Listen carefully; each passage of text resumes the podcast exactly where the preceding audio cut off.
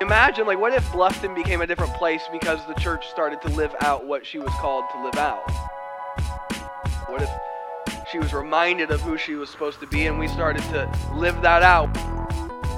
What if we, as God's people here in Bluffton, what if we recaptured our hearts for Jesus and we focused on Him and then we lived out what God is calling us to live out? My friends, the unstoppable church that Jesus is building is built by bringing individuals together so that they would become something new together. That's what we are called to be, to be unstoppable. What's up, church? Yo, yo. It's good to see you.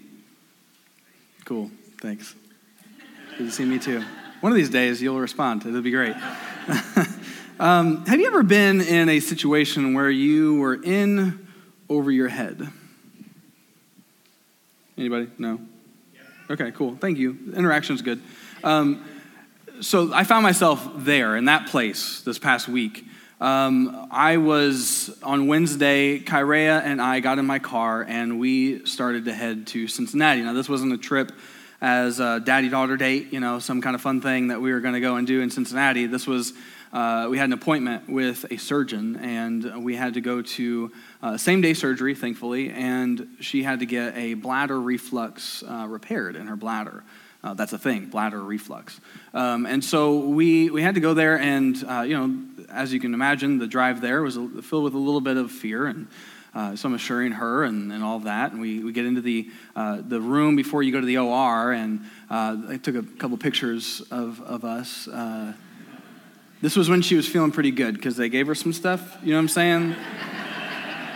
She's feeling pretty silly. So, um, you know, one of the things, everything was like, okay, I can handle this. You know, as, as the day kind of uh, drew near, I was, things were starting to become very clear about what's about to happen. And it becomes really clear if you've ever been in a situation like this, that many of you um, have, I'm sure, where they hand you the paper and it, it, outlines all the things, like the anesthesia and the surgery, the paper that I'm supposed to sign as her dad to give them permission to go ahead and move forward with the surgery.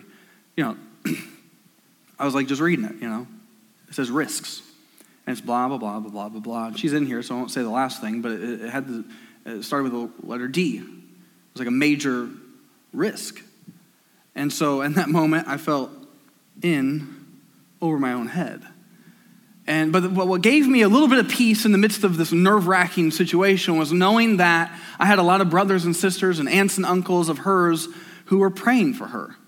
People in multiple cities lifting up Kyrea to the Father, knowing that the Father was with me and that my brothers and sisters were praying for her on her behalf, uh, making, making heaven be aware of what was going on. That gave me a little bit of peace. And she's in here right now. Hi, Kai.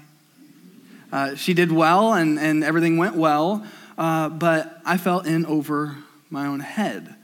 Um, but, but what gave me peace was knowing that I had brothers and sisters, her aunts and uncles who were lifting her up in the name of Jesus to our Heavenly Father. You see, God looks at the church as his family. So these weren't just brothers and sisters of blood of mine, but these were brothers and sisters like some of you, like people in other cities who are following Jesus, and they're my brothers and sisters, her aunts and uncles. I'm so grateful that my kids get to grow up with a bunch of aunts and uncles. Look around, that's you. They get to lift her up and encourage them through life's difficulties.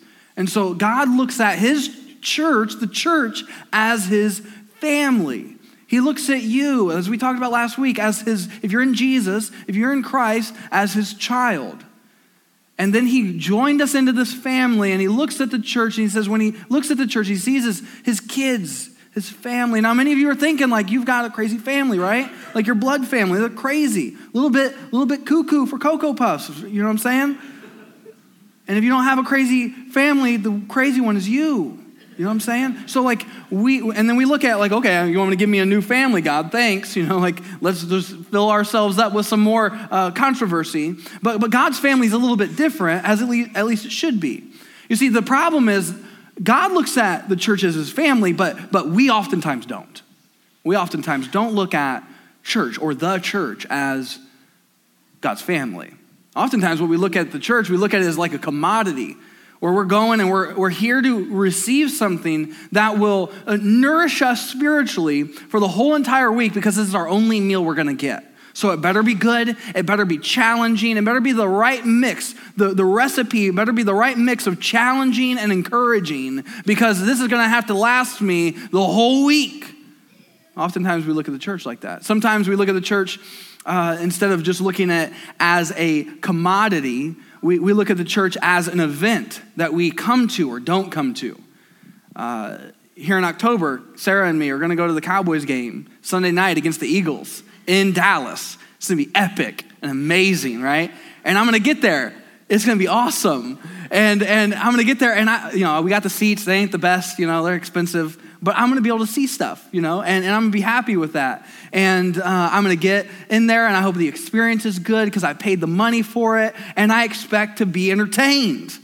And some, some of us, we, we oftentimes come to church and expect the same thing. We gotta get our good seats, right? Many of you sit in the same spot every week, so you gotta get your good seats. Oftentimes that's in the back or on the side.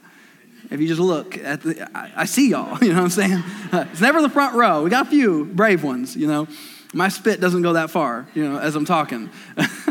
um, so we oftentimes look at the church as an event where we are coming to receive some kind of entertainment, but God doesn't look at the church as that way. He looks at it as his family, as his family. If you have a Bible, go ahead and open it up. We're going to be in First John and in the book of Mark. So if you, if you got a Bible, go ahead and mark those two. Um, or if you have your smartphone app, uh, YouVersion's a great one. Uh, we're going to be in those two spots. First John uh, chapter 3. John is writing this letter to uh, Christians in the first century, to churches uh, who are dealing with all kinds of things. And he says this in First John chapter 3, verse 1. This is what John said to these Christians who needed some encouragement. He says this See what great love the Father has given us that we should be called God's children. And we are. The reason the world does not know us is that it did not know Him. Okay, I'm gonna, I'm gonna read that again because I don't know that we got it yet. Okay?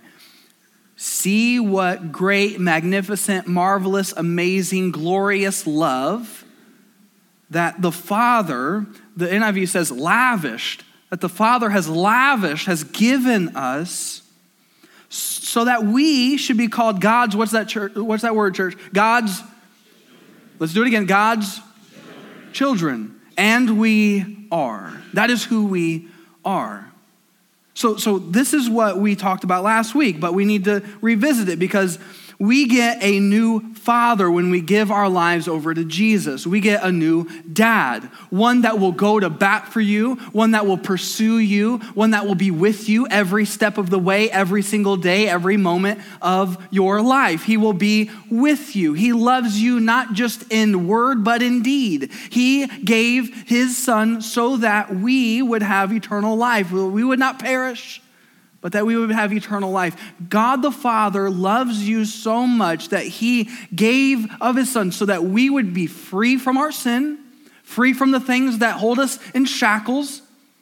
On the cross, Jesus gave of himself and he bore your sins, past, present, and your future sins on the cross and he rose again after being dead for a couple of days. On the third day, he rose again, defeating sin and death. And then God looked at you, and in Jesus, when you enter into a relationship with him, you now have the same status, the relationship status. No longer on Facebook is it complicated, but now you have a different kind of relationship status with God the Father. Now you are looked at as his child as his child. So he saw you in the midst of your struggle. He saw you in the midst of your mess. He saw you in all of the muck and all the mud of the, of the life that you have lived. And he said, I love you so much, I'm going to redeem you and call you my own. And call you my own. So we receive a new father when we give our lives to Jesus. When he rescues us, we receive a new father, a father who loves us so much that it hurt. Uh, anybody like getting family photos? Okay, anybody not like getting family photos? Anybody not sure what you should do? You're afraid to raise your hand in church. Okay. Um, family photos. So uh, this is my fam. This is my fam. And uh, uh, aren't they so cute? Yeah. Thanks. Appreciate that. Uh, you know, we, we uh, got in contact with a, with a friend of ours and asked, asked her to um, take some family photos of us because this was right, right, right around the time where we were transitioning away from Cincinnati coming to here. And for us, it was a it was a bookmark in the story that God has been writing of our lives. And you know, we were able to we are able to look back and say this is a chapter that God was closing, and now He's uh, started this new chapter. And I, I just love the personality that uh, is articulated in our family, uh, the attitude uh, and the pizzazz. And you know, I look at pictures like that. I look at pictures of my kids. I look at pictures of my wife, and, and you know what I think. I, there's, there's so much in me that I can't even articulate how much I love them, how much I adore them, how much I'm so thankful that God has given me the ability and the, the, the opportunity to love and lead them. And you know what? Because we are God's children and we have a father who loves us so much, I want you to understand the amount of love that you can love your kids, the amount of love that you can love your spouse or your significant other, the amount of love that you can muster up for someone else is nowhere even close to the amount of love that God loves you with. On a scale of one to 10, it doesn't even begin to scratch the surface of number one. It doesn't even tip the scales a little bit, not even a little bit. God's love for you is so much far beyond what we can even imagine or think of, and He loves you lavishly, relentlessly. He loves you. And so when He has His family photos, He looks at you and He adores you because you're in that photo in Jesus. You're a child of God. So Jesus said something really interesting because not only do we gain a new father, but Jesus says something in Mark chapter 3 that, probably going to surprise a lot of us. And so, Mark chapter 3, if, if you go there, Mark chapter 3, uh, verse 31, here's, here's the context for it before we dive into it. Um, Jesus is in the middle of teaching a bunch of people at a house. You know, imagine if we had all of us trying to pack into a, a regular old 1,200 square foot home living room that has a couch and a love seat, and that's it. And that's kind of the picture that you might get if you transform that picture into our day that had Jesus in the middle of this, this house teaching all the people. They couldn't even eat, it was so packed in. And, and a few verses before this, uh, words getting around, people are accusing of Jesus of being possessed by a demon. Okay? Because he's like casting out demons. Like he must be possessed by one uh, and all this and that. You can read it. Mark chapter 3. You should read the Bible. It's got some cool stuff in it, okay? I promise you. It's some crazy stuff, okay? Uh, but, but in this, Jesus' family says, This dude's lost his mind. Like, that's exactly what they said in Aramaic. This dude's lost his mind. That was a joke. They didn't say dude. They might have. I don't know. Uh, but man, my bro, my, my son, he's lost his mind. And so they, they want to go and like correct Jesus and so he's in this house, and this is what we see in Mark chapter 3, verse 31. says this His mother and his brothers came to that house, and standing outside, they sent word to him and called him. They, they didn't send a text, they didn't have that yet. A, a crowd was sitting around him and told him, Look, your mother, your brothers, and your sisters are outside asking for you. He replied to them, Who are my mother and my brothers? And this is, this is Jesus is so funny. Uh, dude, there's people outside. You know who your mom and your brother and your sisters are. Like, you just know. You already know that. But this is what Jesus does. He asks you questions that you think you know the answer to, but then you're like, wait, huh? He says, looking at those sitting in a circle around him, probably his disciples, people were following him closely. Uh, he said this Here are my mother and my brothers. Whoever does the will of God is my brother and sister and mother.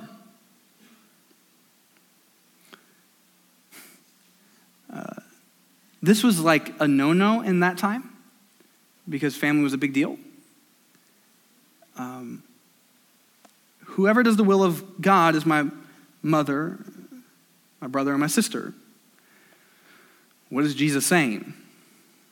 He said on, on some level, there's this reality that now Scripture has all these kind of like uh, uh, good advice and, and, and godly wisdom for how we ought to love our immediate family how we should be a good uh, father, dads.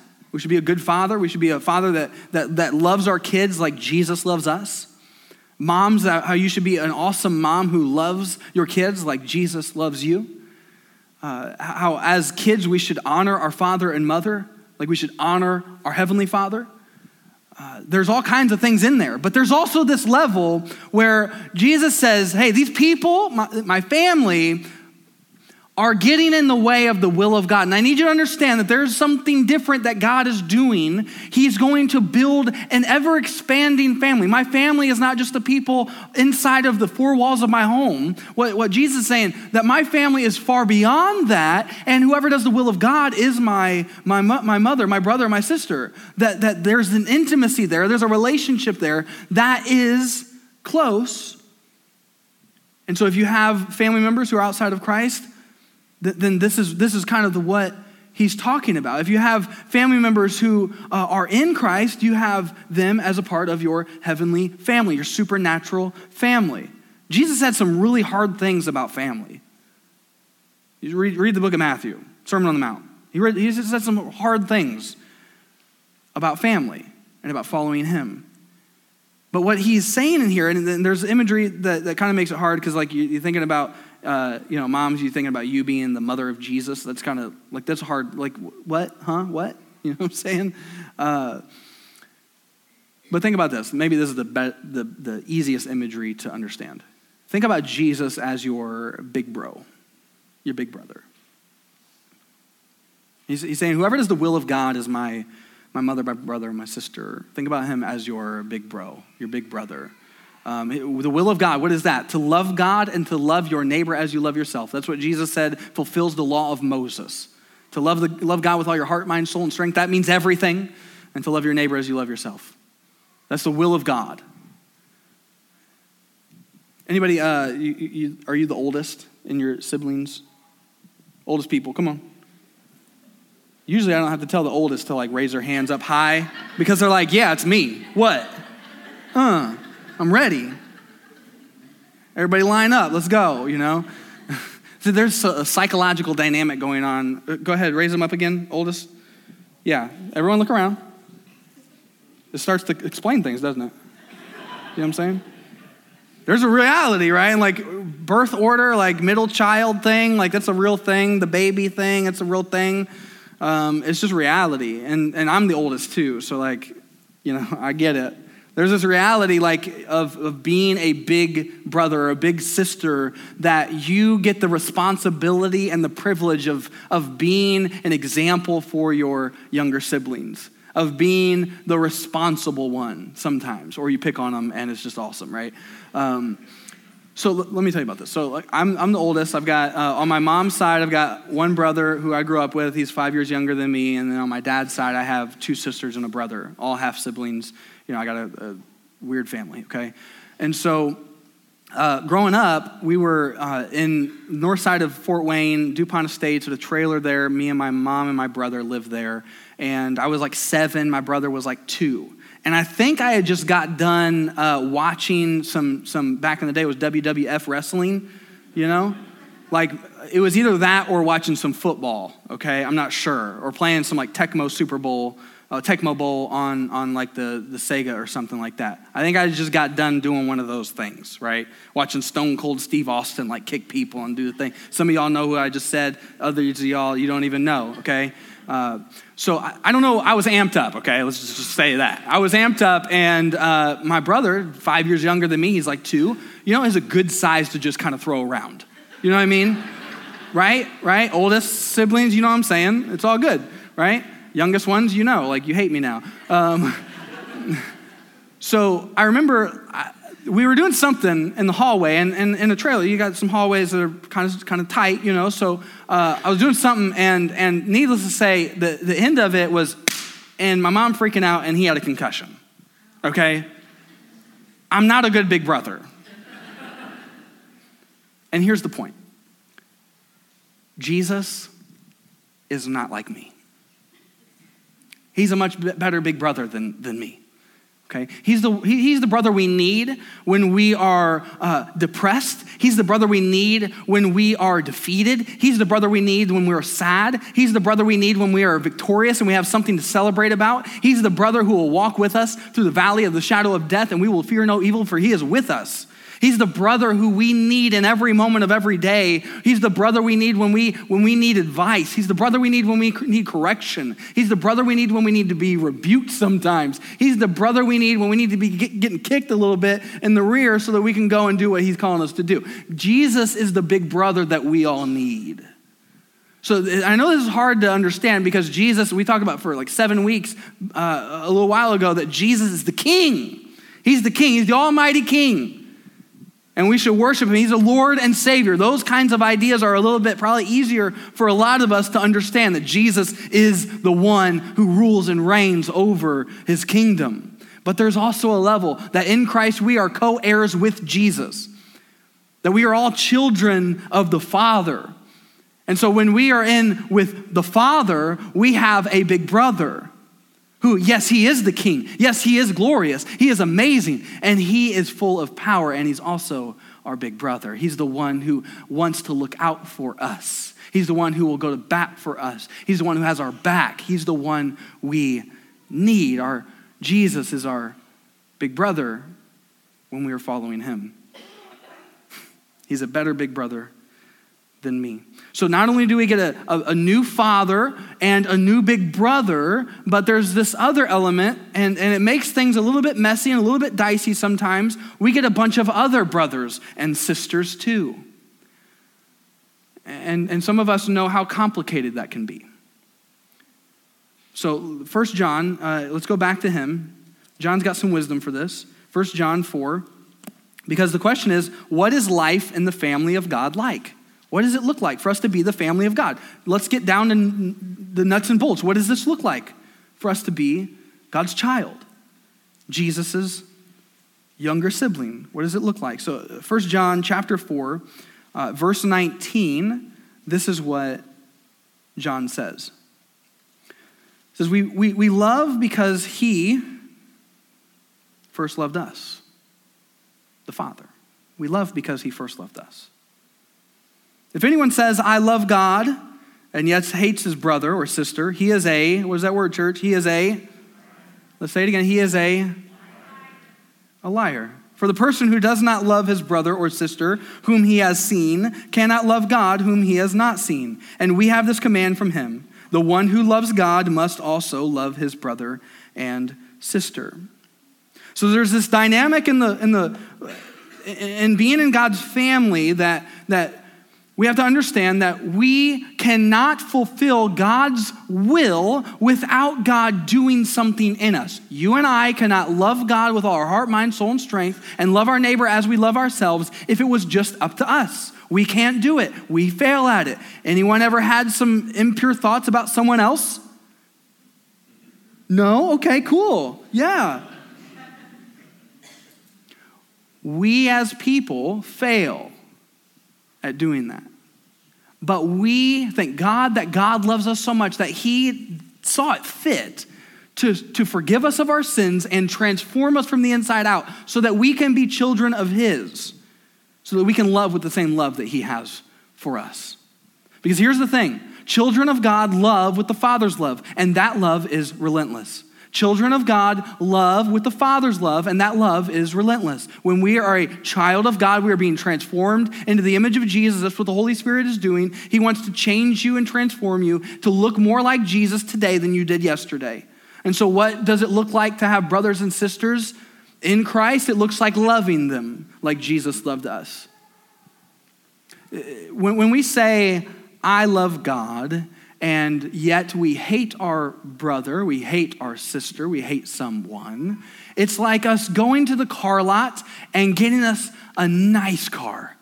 Like, like a really good one, like 750 horsepower. Fellas, can I get an amen?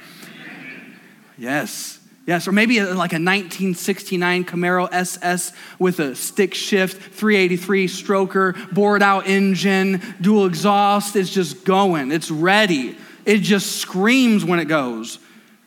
Anybody, you know what I'm saying? It's like getting one of those and not putting fuel in it. That's what it's like to say, I love God, but I hate my brother and sister. You got a nice car, it looks great, it's a great thing, but yet it doesn't move. See, God's love is meant to move. Saying, I love God and hate my brother or sister is like getting a hot air balloon and not having any hot air. It's just flowery tarp and flowery language. See, God's love is meant to lift people up. To say you love God and yet hate your brother or sister is like going into get a boat, like a really nice boat. It looks good, engine's awesome, it'll move, it'll go. It'll be a great source of enjoyment for your family. You want to live at the lake because you got this boat. But the problem is the boat doesn't float. Another question Does a boat that doesn't float, is it still a boat? think, think about it. For real. These are things I think about when I'm preparing a sermon, okay? like, boom. Like, I'm like, I want to think about that for a minute. That ain't gonna, that's not gonna be a part of the sermon. No, it is, because think about this. We're gonna work this in, okay? A boat that doesn't float is like us saying that God, that we love God, and yet it doesn't work because God's love is meant to go beyond ourselves. And when we don't love our brother or sister, it's as if we don't know God. It's as if we don't know God's love. Many of us, we know this intellectually. We know God loves us. We know that we're supposed to love people. We know this all in our head, but our hearts are so hardened. Our hearts are so beaten. Our hearts are so uh, covered up with all kinds of barriers that we've created so that we cannot know God's love because we've been hurt a time or two. Anybody been hurt a time or two? You've, maybe you've been hurt by people in the church. Maybe you've been hurt by just life in general. And when, when that happens, we grow bitter and we we fail to love our brothers and sisters. And so God's love comes from Him to us, and that is supposed to emanate outward to others. And our love for others is proof of our love for Him. You see, it kind of creates a cross. Our love for God, His love for us is vertical, and our love for people is horizontal. It's almost like God was giving us some imagery to see. See, our love for God cannot exist if we hate our brother or sister. And that's hard, y'all, because people are messy, people are difficult to love. Amen? Yeah? You can say amen. The person next to you already knows it, you know? Here's the reality without the Father changing us from the inside out. This is why the Holy Spirit is so important for you to understand that God is seeking to do work in you. When there is someone in your life that you cannot love, that you kind of hate a little bit, maybe a lot, God is doing work in you, and what He wants to do is open your heart so that you can love them. And when you start to have moments where you're like, mm, you're right, God, I should love them, and then you start to be open to that, that is God working in you. That's what we should expect to see. That's what we should expect to see is for us to grow in our love for others and our love for God. See, children of God love with their father's love, and that love is relentless. It's not, you, you think it was like easy and, and nice and tidy for Jesus to love you? No, it wasn't. It resulted in him being beaten bloody, and nailed to a cross. And then he died. It's not easy to love, it's messy to love. Love is messy, it's hard, it's difficult. It drove Jesus to the cross because that's all that's what it took for him to love us to the extent that we needed to be loved. And so when we step into relationships in our day and time, uh, it helps when we're both trying to love each other in the name of Jesus. But sometimes that's not what happens, right? Sometimes we love those who do not love us. Jesus talked about that. He said, That's the reality of what I've shown you that I'm willing to do because I know that many of you, as in what Jesus is saying to the crowds, do not love me, yet I love you so much I'm going to the cross. He said, Father, forgive them for what they do. as he's hanging on the cross, as the people are, are crucifying him. Forgive them for what they do, for they don't, don't do what, they don't know what they're doing. Forgive them. Why? Because they didn't understand what was happening. And so that's the kind of love that he loves us with. Life in the family of God looks like this. There's a, a guy by the name of Joseph Hellerman, and he gives uh, four New Testament family values uh, family values of their day and time in the first century. And he says that throughout the book of Acts and throughout the New Testament, you can see that the church was, was doing these kinds of things for each other.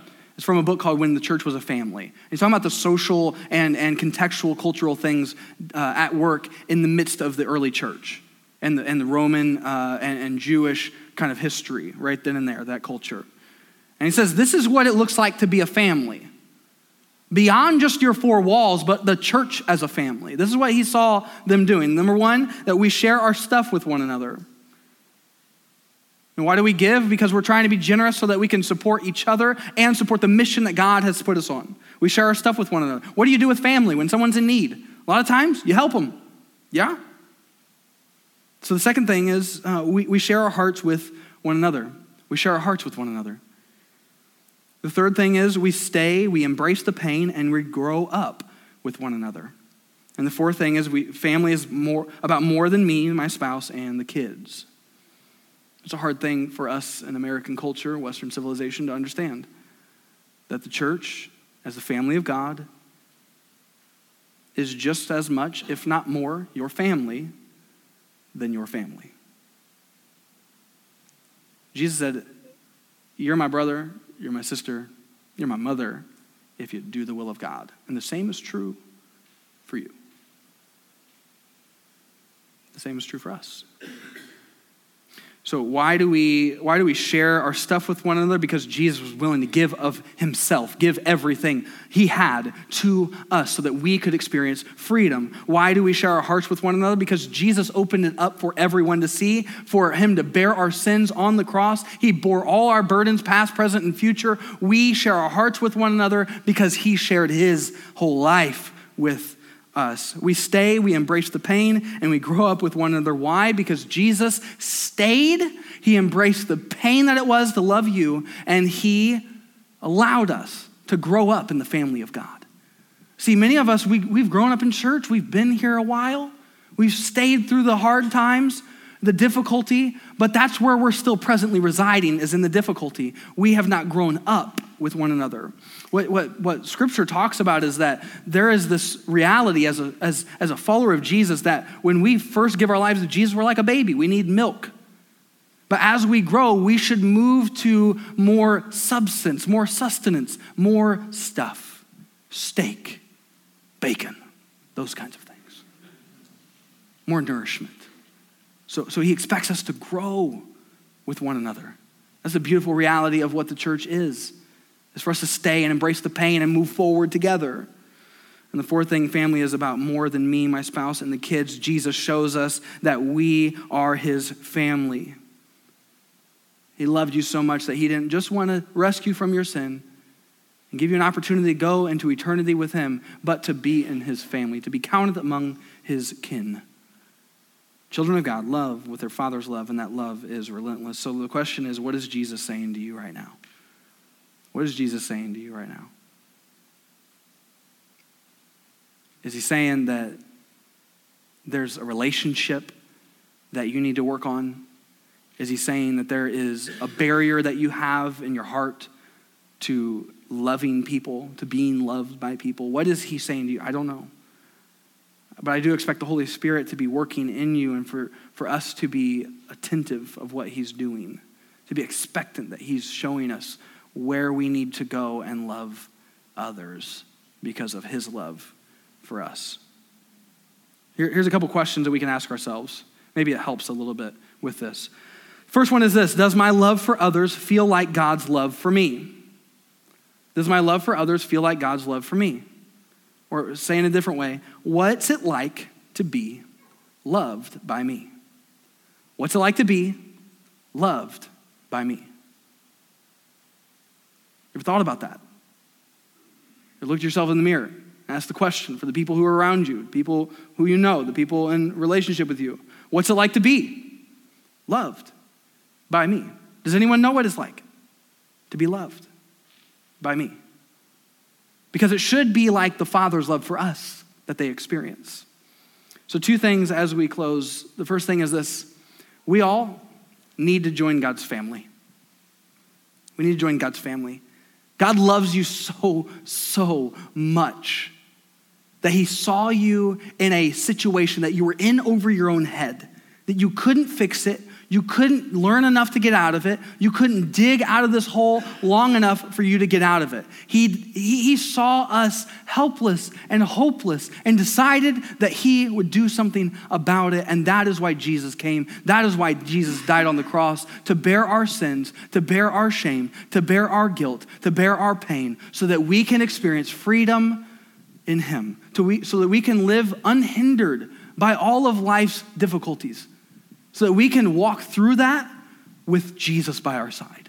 So that we can walk through that knowing that God the Father is our Father. He, he is with us, He is caring for us, He is loving us, and He is walking with us. When we are down and out, when we are crying, when we are in tears, He is with you. That's what it's like to be in God's family. To then also have brothers and sisters around you who will lift you up when you do not have the ability to lift your head up to be around people who are going to point you to Jesus every step of the way. And the way you join God's family, the way you enter into this relationship of God being your father and Jesus being your big brother, is, is simply by, by surrendering to Jesus as the King, as the Lord, as the Savior. Say, Jesus, you are everything. You are everything and more. I, I, I see that you are Lord. I see that you are King. I see that you died on the cross for me and you put your faith in Him, you, you surrender to Him. And then you see that yourself, you, you've been walking this way, and you see, you notice yourself saying, This is not working. And you go to where He's going. It's called repentance. And then for many of us, we need to confess that Jesus is, in fact, Lord. And every time in the New Testament where someone made a decision to follow Jesus, their interaction, their experience was followed by this, this thing that we call baptism. Really, what it means is immersion. Being immersed into some water, being immersed into the life of Jesus, being immersed into the Spirit of God. In Romans 6, you can read about it, you can fact check me. But when you go into the waters of baptism, it's a beautiful picture of your humility before God. And when you go down into the water, we hold you down just long enough for the bubbles to stop. It's a joke. but when you go down, you are participating in the death of Jesus, so that when you rise again to new life, you are participating in the resurrection of Jesus into new life, and God makes you new. He makes you into his child. And so, that's you, if you're someone who has not made God your father, has asked him to adopt you into his family, and have enjoyed the reality of Jesus as your brother, then that can be changed. As the service ends, just, just come forward. I'd love to talk to you about that. And the other thing is, for being in God's family, many of us, uh, you were in community groups, and we started those this week. And, and we asked this question we asked, what does God want to do in you? What, what kind of change does God want to make in you right now? What would you say? Because the Holy Spirit indwells you as a follower of Jesus. He's trying to work out the image of Jesus in your life so that you can be more like him. What is one change that you can that you can, that you know God wants you to make? And, and so if you're in a community group, here's here's my thing. If you're in one, we have to share our hearts with each other. We have to be willing to go there. There. All you know what I'm saying to share our hearts, to be uh, trusting in our brothers and sisters around us, that they'll lift us up in the name of Jesus. They won't push us down in the name of the devil. And for those of us who, those of you who are not in a community group yet, I would encourage you, jump in. This is how we put feet to this reality of us being the family of God. You can just sign up on your connection card, put it in the middle box as you walk out, and we'll get in touch with you. There's, it's not too late. You can still get in. And the last thing is to join God's mission. Join God's family, join God's mission. Many of you, you, all of you who are in Jesus, God has given you so many gifts, so many talents, so many passions, and we want to leverage those for the glory of God and for the good of people. Jump on board in the mission that Jesus is carrying out in this world. So you can also sign up on the connection card. There's a trend here. And give it a shot. Just start a conversation. I want to find a place for you where you are gifted for, you are passionate about, and that you can thrive in. So, church, would you stand? We're going to we're going to pray and sing